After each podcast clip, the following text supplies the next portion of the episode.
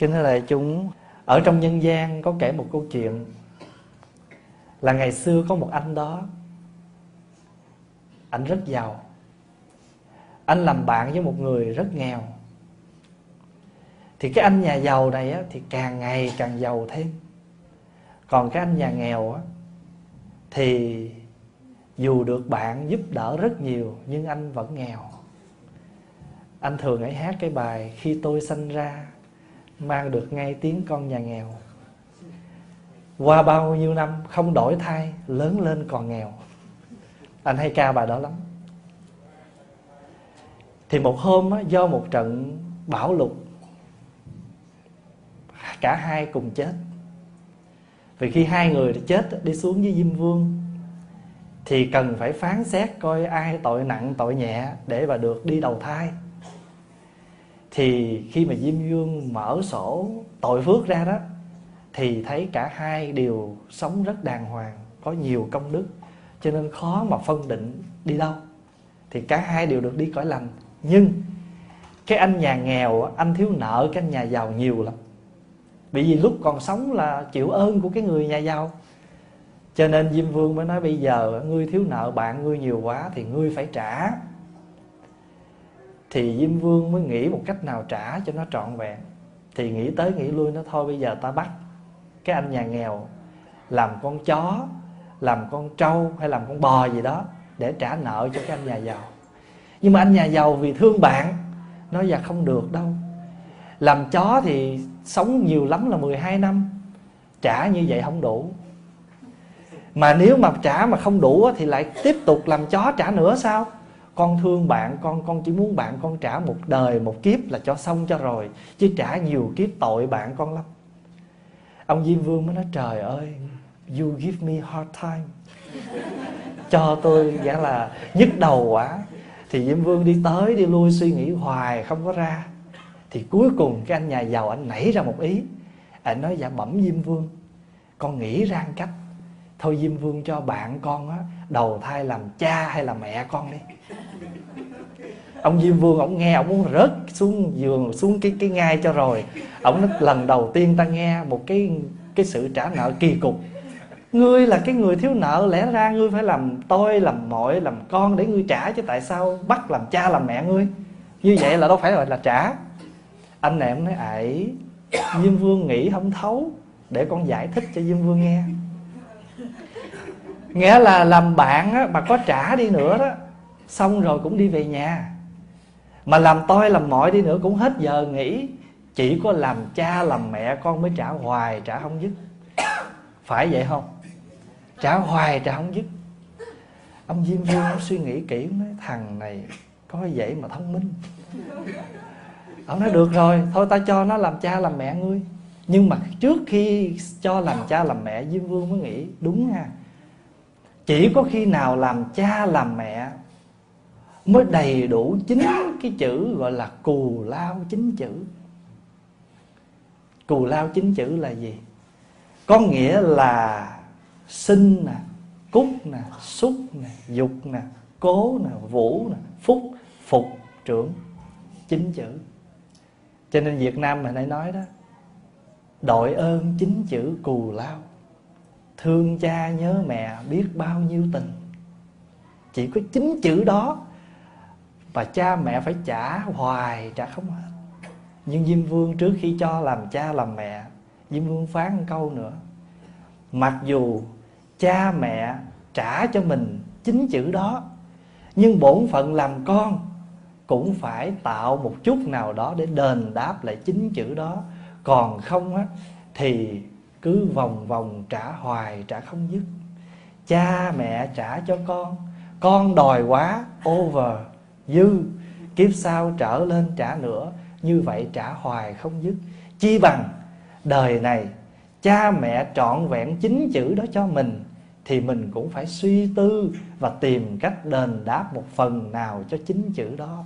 Như vậy mới gọi là có qua, có lại, mới tội lòng nhau. Chính chữ đó là gì? Thứ nhất là sinh. Sinh là sao? Chín tháng cưu mang mình gọi cho đủ là phải 9 tháng 10 ngày. Trong kinh vu lan có câu đó. Mẹ sanh con cưu mang 10 tháng, cực khổ giường gánh nặng trên vai. Uống ăn chẳng đặng vì thai, cho nên thân thể hình hài kém suy cách đây ba ngày, có một phật tử gọi tới cho pháp hòa. Nó thưa thầy con có đứa con gái. Nó lớn lên ở nước ngoài, bây giờ nó mới có mang à. Mà thỉnh thoảng con nghe thầy giảng cách dưỡng thai hay quá. Cho nên con yêu cầu thầy bữa nào thầy giảng một bài cách nào để nuôi con từ trong bụng bằng tiếng anh, để cho con của con nghe và nó biết cách dưỡng thai. Phá Hòa hỏi chừng nào sanh? Để mình tranh thủ mình dưỡng chứ. Thì cô mới nói dạ năm tới. Pháp Hòa có hứa là từ đây trong vài một, hai tháng gì đó, Pháp Hòa sẽ tranh thủ nói một cái bài tiếng Anh, Cái cách mình nuôi dưỡng đứa con từ trong bụng. Mà trong Kinh Vu Lan mà cái phẩm báo hiếu phụ mẫu đó, Kinh báo hiếu phụ mẫu nói rất rõ, Phải không? Mười cái ân đức của cha mẹ, Mười ân đức của người mẹ khi mà sanh con. Trong đó, Cái mà nói theo nhân gian á, Là người mẹ có cái công sinh mình. 10 tháng Gọi là 9 tháng 10 ngày Và nói nói chẳng là nói 10 tháng đó, Có nhiều người con Ở lâu hơn nữa, Giống như ai hà? Na Cha Ở tới 3 năm nữa. Ở bụng mẹ 3 năm. Cái chuyện đó là đúng là chuyện phong thần, phải không? Cho nên chuyện gì bây giờ khó tin nó chuyện phong thần. Thì mình nói gần đi. 9 tháng 10 ngày. Mẹ sanh con cưu mang 10 tháng, Cực khổ giường gánh nặng trên vai. Uống ăn chẳng đặng vì thai, Cho nên thân thể hình hài kém suy. Khi sanh sản hiểm nguy chi xiết, Sanh đặng rồi tinh huyết dầm về. Ví như thọc huyết trâu dê, Nhất sanh thập tử nhiều bề gian nan. Đó là cái công thứ nhất của người mẹ là sinh. Nhưng mà sinh ra rồi, Mà mẹ đâu phải đợi sinh mình ra rồi Mới thương đâu. Mẹ thương con từ lúc chữa chào đời. Mà khi cái ngày mà một sáng chim ca, Con của mẹ đã mở mắt chào đời, Mẹ một mình chịu khổ. Cho nên người Việt hay có câu đó, Đàn ông đi biển có đôi, Đàn bà đi biển mồ côi một mình. Người đàn ông mà có khổ Lúc nào cũng có người chồng bên à, Xin có người vợ kế bên.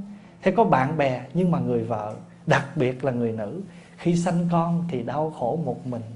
Nếu mà chồng có thương chị Kể ở kế bên Gọi là an ủi Chứ thật sự tất cả những cái đau đớn đó Người nữ phải chịu.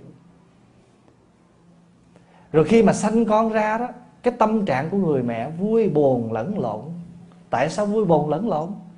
Bởi vì vui vì con mình đã sởn sơ ra đó nhưng lại buồn vì khi rời bụng mẹ có nghĩa là ấm lạnh sẽ riêng con. Khi mà con còn ở trong bụng á, thì mình đi phải đi nhẹ nè. Phải không? Ăn không dám quá nóng không dám quá lạnh Tại vì đứa con nó chịu ảnh hưởng tất cả những gì mà người mẹ đưa vào trong cơ thể. Người mẹ buồn, đứa con nó cũng buồn. Người mẹ vui, đứa con cũng vui. Mà người mẹ giận dữ nhiều, đứa con sanh ra cũng nhiều cái câu có Thèm, không dám nhịn, phải ăn Tại sợ nữa sanh con ra nó chảy nước miếng. Có phải vậy không? Đó là cái công sinh. Rồi sinh xong rồi làm gì nữa? Gọi là cúc. Cúc là dưỡng. Cúc là nuôi dưỡng từ ở trong bụng. Công sinh Cúc gọi là sinh cúc phúc là mình nuôi dưỡng Nuôi dưỡng từ ở trong bụng. Quý vị biết có nhiều người Mới có mang có một tháng à Hoặc hai tháng à Thì tai nạn xảy ra. Đứa con không có tụ được. Vậy mà Đối với mình mình nói có hai tháng thì đâu có gì, Nhưng mà mẹ vẫn khóc khóc dữ lắm. Là vì cái công mình dưỡng nó hai tháng trời cho nên trong kinh vu lan nói cái tháng thứ nhì sao? Tháng thứ nhì dường như sữa đặc tháng thứ nhất thì như cục huyết à, à, thứ nhất thì như cục huyết ngưng phải mà sợ tan mai chiều gìn giữ sợ tan bất thường. Tháng thứ nhì mới dường như sữa đặc tháng thứ ba mới như cục huyết ngưng. Bốn tháng mới tượng ra hình. Năm tháng ngủ thể hiện sinh rõ ràng. Tháng đầu thai đậu tợ xương giống như ngọn cỏ thôi tan rất là dễ. Mai chiều gìn giữ, sáng chiều phải gìn giữ, sợ nó tan biến bất thường. Cho người mẹ, có cái công thứ hai là cúc sinh cúc. Rồi sau khi mà sanh ra rồi phải làm gì nữa? Phải xúc. Xúc là gì? Là phải bú món. Ở đây thì à, có sữa, mà cũng không có cần phải bú sữa mẹ nhiều ở Việt Nam mình thì đa phần đứa con bú sữa mẹ. Rồi khi mà con ăn á, thì mẹ phải mớm cho con. Mà đâu phải là mút rang cái là đút liền đâu. Phải làm gì? Phải để vô miệng, ngậm một hồi, nhai một hồi, đưa cho đứa con. Có một bài thơ mở đầu như thế này. Khi con biết đòi ăn, mẹ là người đút cho con từng muỗng cháo khi con biết đòi ngủ bằng tiết tấu, mẹ là người thức hát ru con. Tại vì việt nam mình đứa con ngủ là mình phải ru. Hồi nhỏ pháp hòa thích ru em lắm. Đi tới nhà hàng sớm xin người ta cho con ru em đi. Thành nữa biết nhiều ca dao là vậy cứ nghe người ta mà nghe nhà ở hàng xóm mà buổi trưa mà ru con họ ngủ đó, mình nghe riết mà mình thuộc thuộc rồi mà không có chỗ mà đi làm ăn thì buồn lắm. Cho nên cứ đi tới hết nhà này tới nhà kia xin được ru em. Khi con biết đòi ăn mẹ là người đút cho con từng muỗng cháo. Khi con biết đòi ngủ bằng tiết tấu mẹ là người thức hát ru con. Ở đây á không có hát như vậy thường. Nhưng mà thường thường ở đây á, là có bedtime reading. Con lên giường ngủ mẹ cầm một cuốn sách, những cái câu chuyện ngồi kế bên con đọc. Đúng không? Phá Hòa có một chú Tiểu 8 tuổi. Ở nhà thì mẹ chú đọc kiểu đó cho chú thường lắm. Thì chú lên chùa, chú ở Cái phá Hòa không có đọc kiểu đó, Chú cầm len Chú phone về mẹ, chú nói, mẹ, thầy không có bedtime reading. Mẹ chú nói, thầy thầy kiếm giờ mà thầy đọc cho chú nghe. Mà chú vô được mấy tháng mà đọc được một lần thì chú mới ờ, rồi mẹ hỏi vậy chứ ờ, bây giờ con ờ, có thầy có đọc cho con nghe không? Chú mét, chú nói dạ đọc có một lần à. nhưng mà may phước, bây giờ chú ghiền kiểu khác. Biết ghiền kiểu nào không? Tối đi ngủ mở một cái dĩa mp3 của thầy lên. Coi như là bedtime reading giờ đọc buổi tối. Bây giờ tối nào ngủ cũng mở cái dĩa lên. Thầy nói cái gì không biết. Nhưng mà cứ lải nhải lải nhải là chú ngủ thôi. Mà ngày xưa bốn năm chú trước cũng vậy. À, cuối tuần thứ sáu mà lên ngủ với thầy thứ sáu thứ bảy là mở cái dĩa kinh bách dụ. Một mp3 15 giờ đồng hồ chú mở sáng đêm. Mà bây giờ lớn rồi mấy chú vẫn nhắc con nhớ hồi nhỏ con hay nghe băng của thầy giảng kinh bách dụ. Sinh cúc xúc xúc là bú món còn dục là gì? Dục là dạy. Dục là dạy dỗ. Có phải không? Phải dạy chứ, dạy từ khi mà còn nhỏ. Gặp người lớn phải khoanh tay chào, nói cái gì cũng phải dạ thưa. Cho đi học mở thông trí tuệ, dựng vợ chồng có thể làm mà ngày pháp hòa nhớ ông bà việt nam mình hay dạy con làm sao làm, đừng có để cho người ta chửi cha, chửi mẹ không? Việt nam mình hay nói với mình câu đó lắm.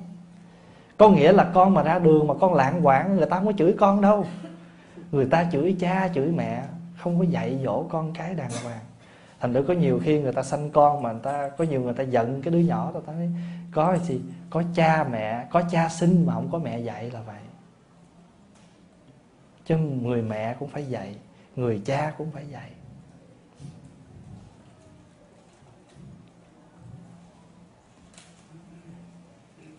Trong sách nho có câu,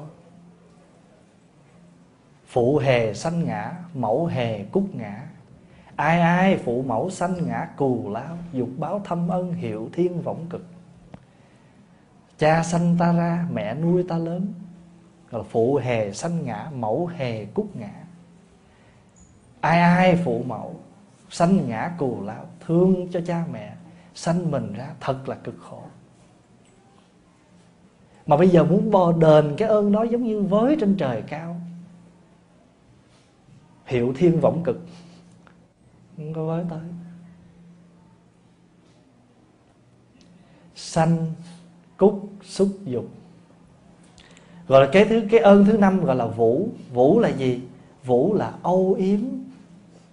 Âu yếm rồi nâng niu rồi vuốt ve. Quý vị có thấy việt nam mình ta nựng con người ta không? Trời ơi nói đớt nghe thấy thương luôn. Trời ơi cục vàng của mẹ. Có không? À nói đớt nói đại với con vậy đó. Đó là âu yếm. Mà mình hình như mình thiếu cái đó mình thấy nó làm sao ở đâu cho đến bây giờ là các chú tiểu mà 17, 18 rồi mà Pháp Hòa vẫn thích mấy chú, trời, bây giờ chú nào cũng trăm sáu chục phao, trăm bốn chục phao à không? Mà ngồi lên phá Hòa hay chọc mấy chú đó, mỗi lần gặp mấy chú, kêu, mày đi, come here, laptop. Quý vị biết ở đây có cái máy vi tính mà gọi là gọn gọn mà xách theo cái cái laptop. Pháp hòa hay đùa mà ngồi trên cái lap gọi là laptop. Rồi mỗi lần mà kêu mấy chú lại là mấy chú ngồi mà, nhất là chú trung hội mà chú ngồi lên cái là đúng là laptop. chú bây giờ 13 tuổi mà trăm bốn chục âu yếm, gọi là vũ. Có nhiều khi phải làm gì nữa? Phải ngồi xuống làm con chó, con mèo, con gì đó cho con nó leo lên, nó cởi. Rồi nhiều khi phải làm gì nó đưa tóc vô cho nó vò. Có nhiều đứa nó ngủ là nó phải bú.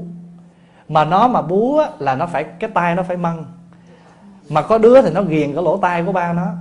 Cho nên pháp hòa tới ngồi chơi ông nói dạ thưa thầy, ngồi chơi một chút, con đi làm nghĩa vụ.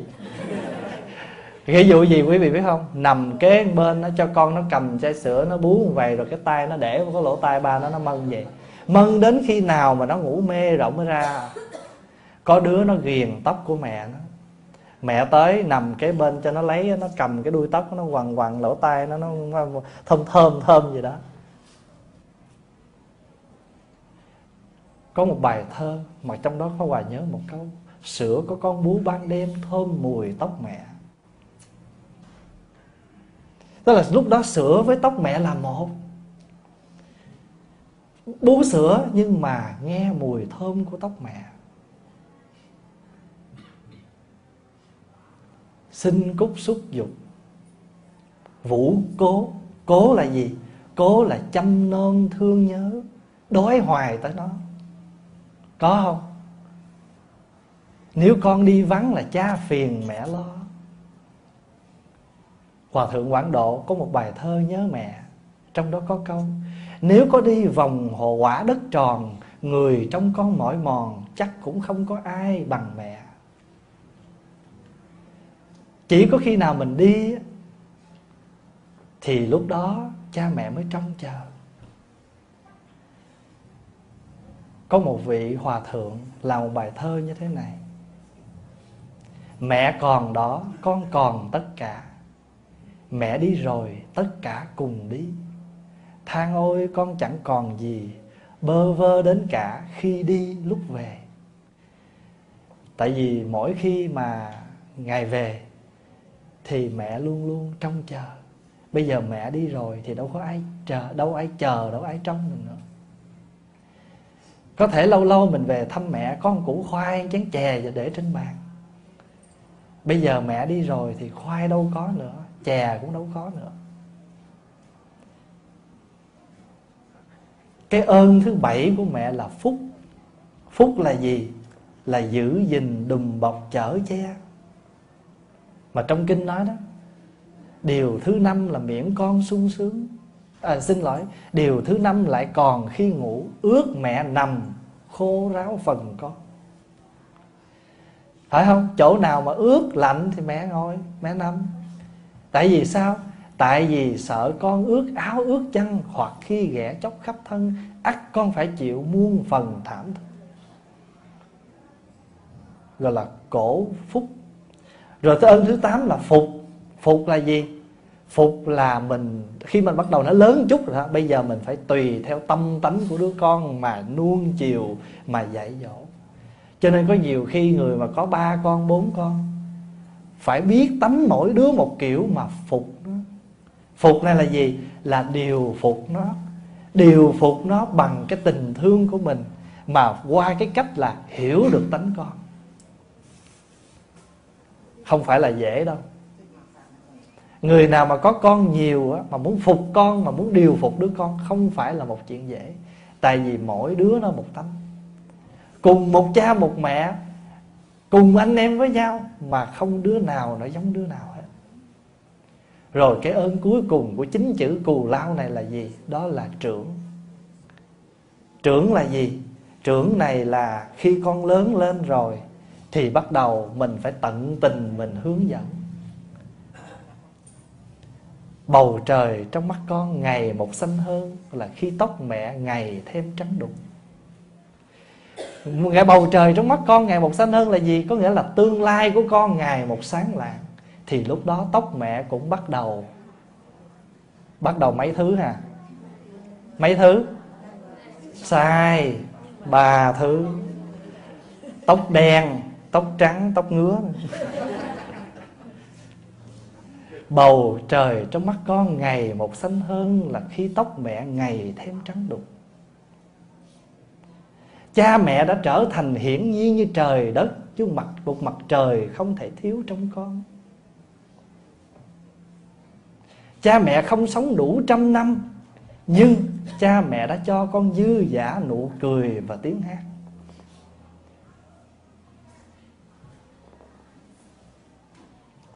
Khi nào con không không còn nghe mẹ hát là lúc đó ái, áo con cài hoa trắng. Đó là chính chữ cù lao. Sinh cúc xúc dục, vũ cố phúc phục trưởng. Đội ơn chính chữ cù lao, thương thay, thương cha nhớ mẹ biết bao nhiêu tình. Thưa đại chúng, ở trong cuộc đời của chúng ta chúng ta có rất nhiều những người đã xuất hiện trong cuộc đời mình một cách rất màu nhiệm. Cha mẹ là một, là hai trong những người đó, và còn vô số nữa. Ở việt nam có một tác phẩm diễn bằng văn nôm, bằng văn thơ, đó là câu chuyện bích câu kỳ ngộ. Bích câu á, là một cái địa danh ở ngoài bắc. Bây giờ bích câu được đổi tên là hà nội. Ngày xưa bích câu là thành phố hà nội bây giờ. Bây giờ ở ở con có một hiện bây giờ cũng vẫn còn có một con phố tên là bích câu. Kỳ ngộ là gì? Kỳ ngộ là một cái sự hội ngộ rất kỳ diệu. Cái tác phẩm này nói lên một anh chàng sinh viên tên là trần tú uyên đã gặp một người đẹp ở tại cái nơi địa danh tên là bích câu. Cho nên chúng ta gọi là bích câu kỳ ngộ.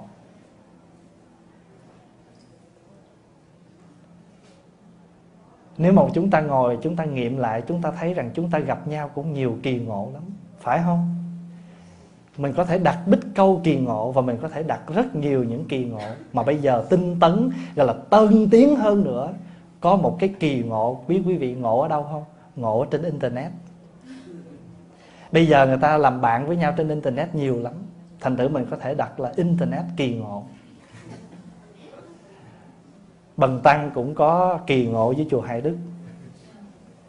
Có một hôm chú Nguyên Thạnh Chú lên chùa Trúc Lâm, Edmonton.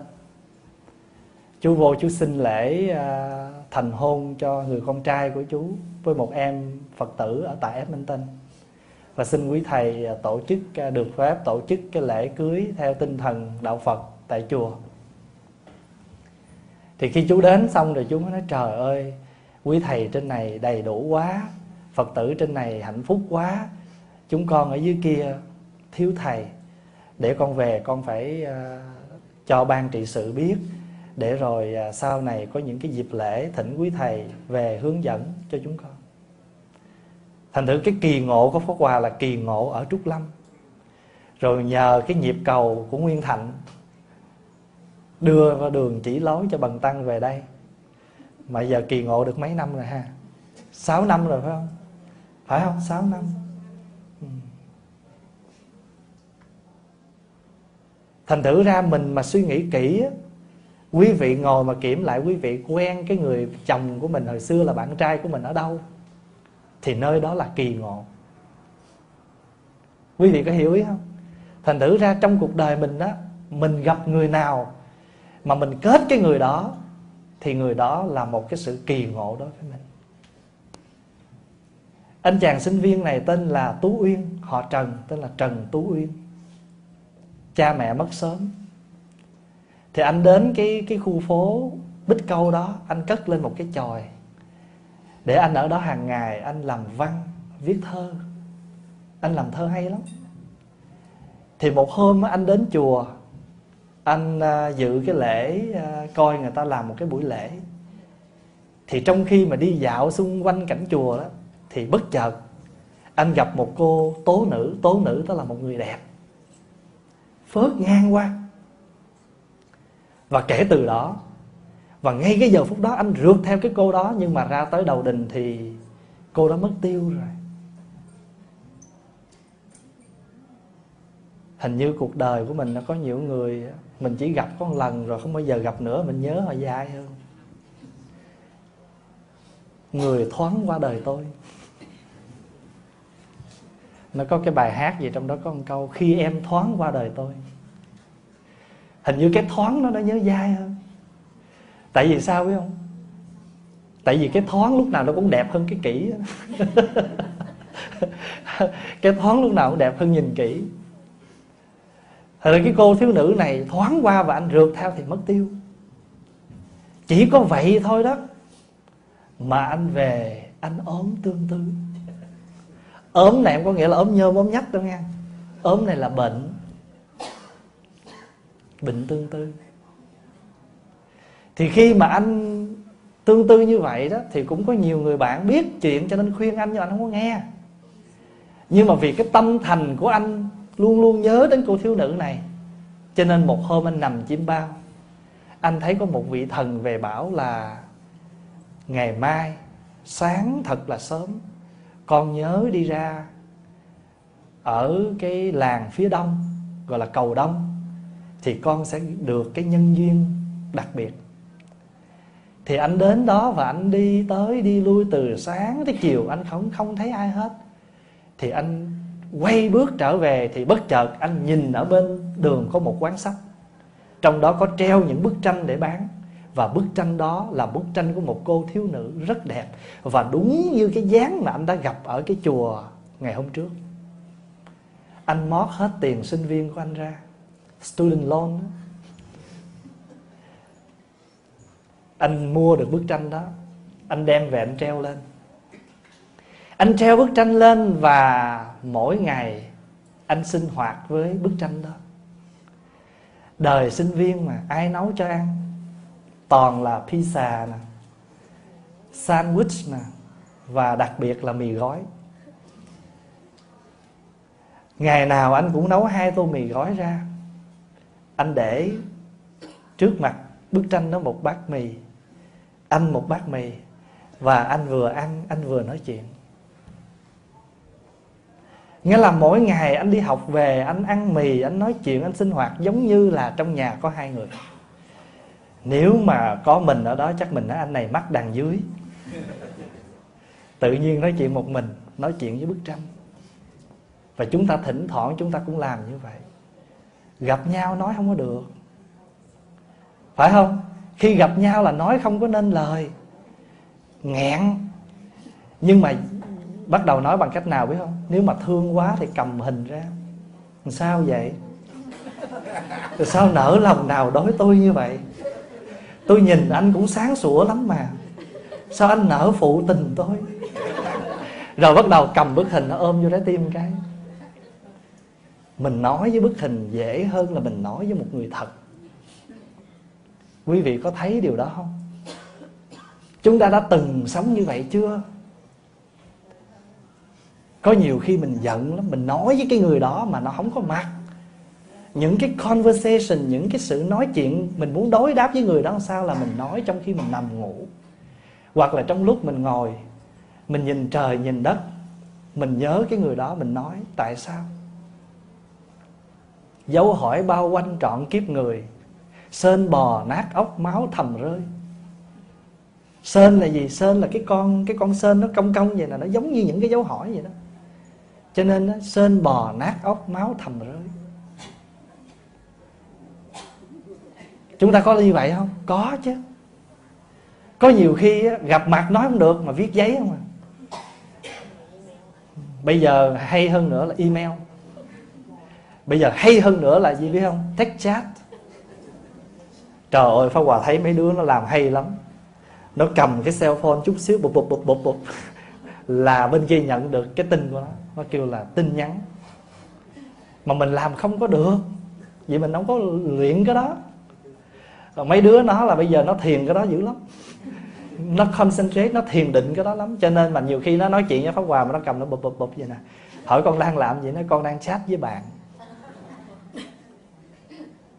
Quý vị thấy không? Thì cái anh tú uyên này anh cũng đã làm như vậy.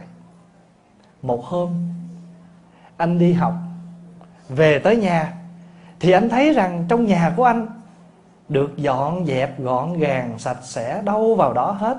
Và đồng thời, trên trên bàn có hai tô mì khô. Bây giờ không phải là mì gói nữa, mì tươi luộc đàng hoàng, mà luộc rất ngon. Quý vị biết luộc mì tươi không? Luộc mì tươi mà muốn cho giòn, cho ngon là nước sôi rồi để mì tươi vô.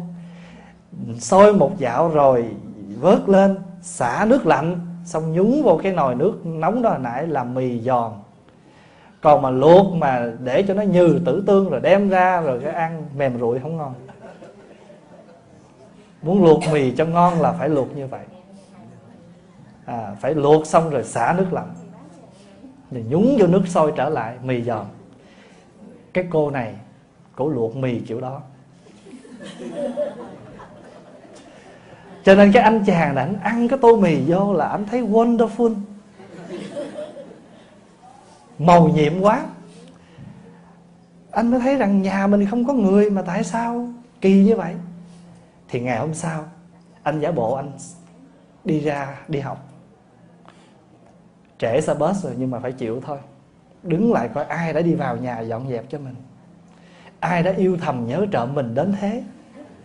Thì anh rình ở trong cửa thì anh mới thấy rằng một cô thiếu nữ thật đẹp từ ở trong bức tranh đó bước ra làm cái việc đó. Thì khi mà cô thiếu nữ đó bước ra khỏi bức tranh rồi thì anh dọn dẹp thì trong khi cô này đang lay hoay dọn dẹp thì anh đứng chần dần trước mặt và cô này xoay qua thì gặp anh cô giật mình. Bây giờ không có thể biến được nữa thần thông mất hết rồi. Cho nên quý vị nhớ không? Người xưa có câu đó, nghĩa là anh hùng khó qua ải mỹ nhân. Nghĩa là biết bao nhiêu anh hùng có thể thắng bao nhiêu trận trên chiến trường, nhưng mà chỉ một sợi tóc nhỏ của một cô thiếu nữ cũng có thể cột chân được anh hùng. Và cái cô này, anh này, khi mà chạm với nhau rồi, nó kêu là gì biết không? Dị tính nó tương hấp. Hai cái tính nam tính nữ, nó là dị tính, nhưng mà nó thường hay hấp với nhau. Dị tính tương hấp. Thì hai cái cái tính thì hai cái người này gặp nhau như vậy rồi thì fall in love. Rơi vào lưới tình. Thì cô này, thần thông là vậy đó, thần thông là mình bay. Nhưng mà khi mà gặp cái người mình thương là mất thần thông. Ở trong kinh diễn tả có nhiều vị chư thiên bay đi ngang cõi ta bà mà gặp các cô mà đang đang cười giỡn ở dưới này mà phóng tâm một chút thôi là tự nhiên dây thần thông đứt rớt lột đột lột đột làm phòng phu hết thành thử mình cũng có thần thông tự tại, phải không? Nhưng mà rồi khi mình gặp một cái gì đó, mình mất dây thần thông. Thì khi mà cái cô này gặp cái anh chàng này rồi thì không đi đâu được nữa hết. Thì anh này mới điều tra lý lịch thì mới biết và cô này tự xưng là em tên là giáng kiều. Kiều là đẹp. Dáng là đi xuống. Một người đẹp đi xuống từ bức tranh. Và cô nói rằng em là một tiên nữ ở cõi tiên, nhưng mà tại vì có nhân duyên với anh, cho nên xuống đây. Và hai người đã làm bạn với nhau, tìm hiểu với nhau và cuối cùng làm vợ, làm chồng. Sống hạnh phúc được 3 năm. Bắt đầu năm thứ tư thì tú uyên bắt đầu sanh tật. Đi học về, không có chịu đi về nhà. Ghé vô uống cà phê, hết cà phê rồi ghé quán rượu.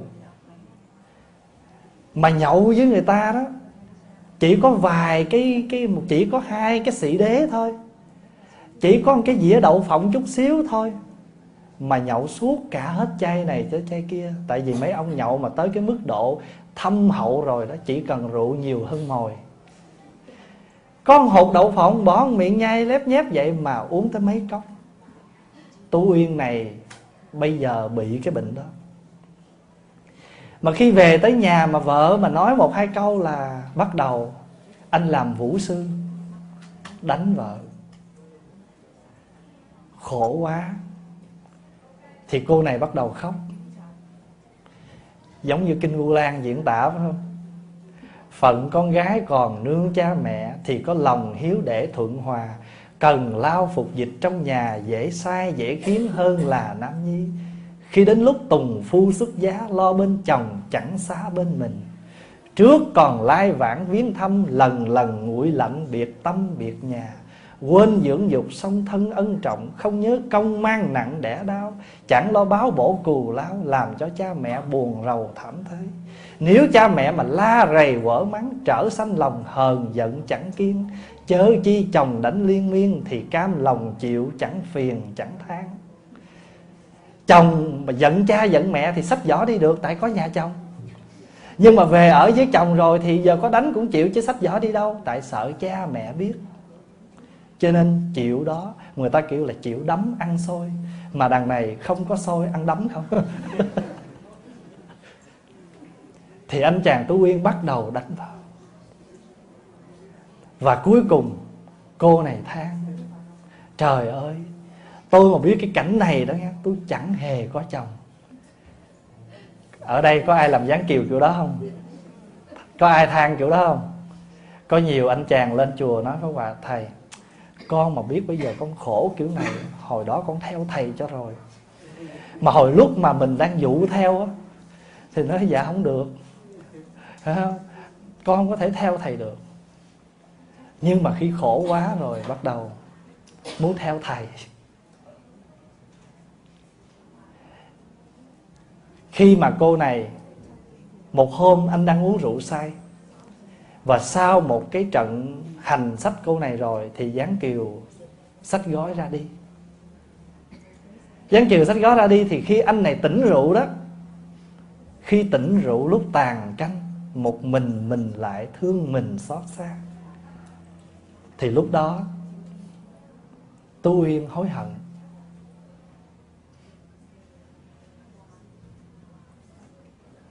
Tu uyên mới hát, đừng bỏ anh một mình. Trời lạnh lắm, trời lạnh lắm, em ơi. Mà hồi trước khi mà tú uyên mà đi ra mà dắt cái áo lên vai mà đi uống rượu đó, thì giáng kiều rượt theo. Hát câu đó. Phải không? Nhưng mà ảnh cứ làm sao? Ảnh cứ vẫn làm ngơ. Không có ngó tới.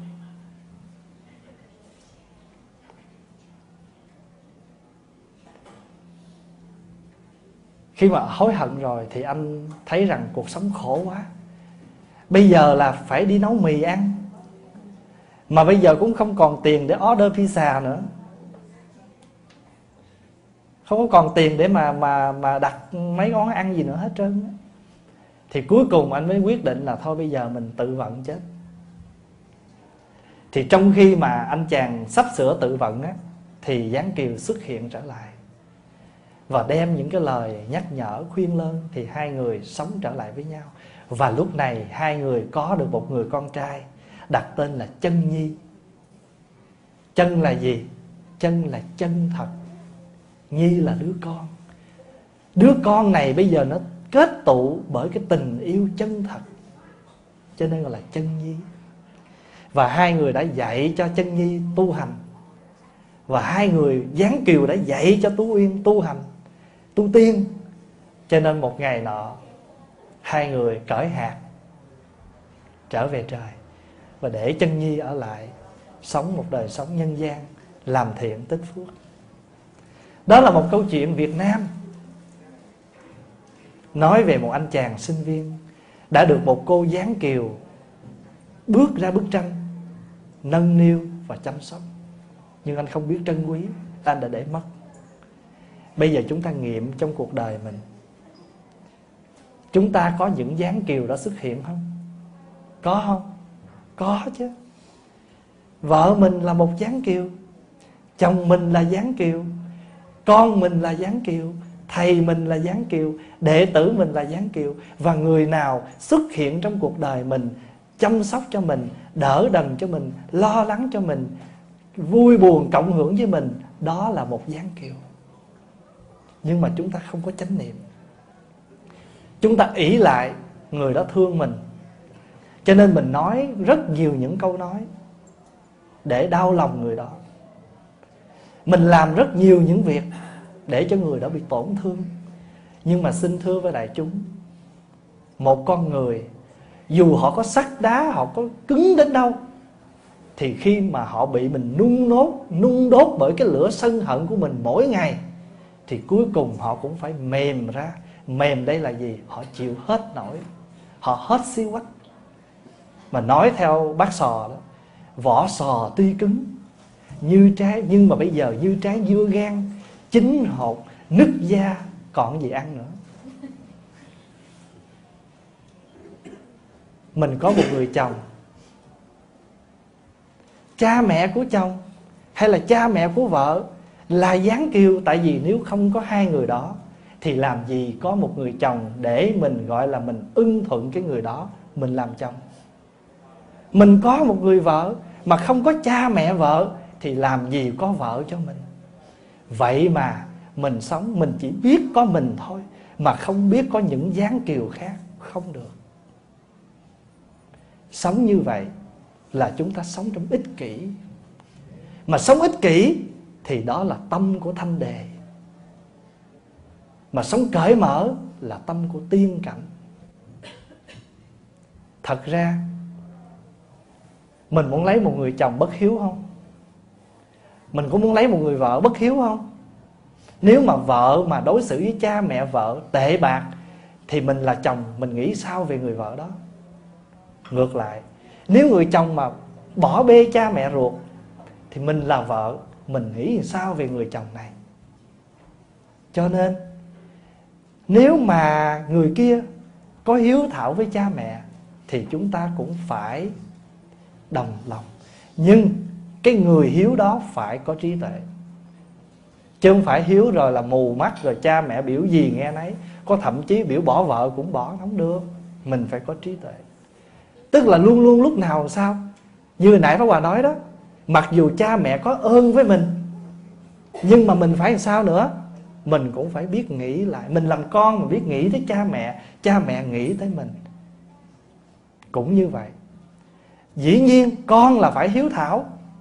Nhưng mình làm con Mình hiếu thảo cho thông minh. Mình hiếu thảo cho có trí tuệ. Chứ không phải rồi nhắm mắt nhắm mũi lăn xả vào đó. Ở đây Pháp Hòa muốn nói Chúng ta có rất nhiều dáng kiều Đã xuất hiện trong cuộc đời của chúng ta. Thí dụ như quý vị thấy không? Là một người tu. Mà người tu á Cái hạnh, cái đời sống người tu là gì? Là tu sĩ bốn phương trời rảo bước, Không nhà riêng, Không ràng buộc tình đời, Đem từ bi chan rải khắp nơi nơi, Cho dương thế vơi đi bao sầu hận. Không có nhà riêng, nhưng mà đến đâu cũng có gián kiều mời ăn hết. Như ngày hôm qua, lần nào về chùa Hải Đức cũng rất nhiều gián kiều xuất hiện. Gián hiệu kiều xuất hiện tận phi trường, gián kiều đưa về chùa.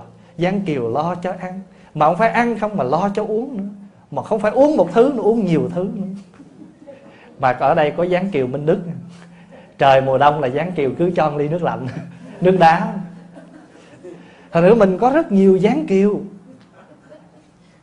Mà mình có biết nuôi dưỡng Giang kiều đó. không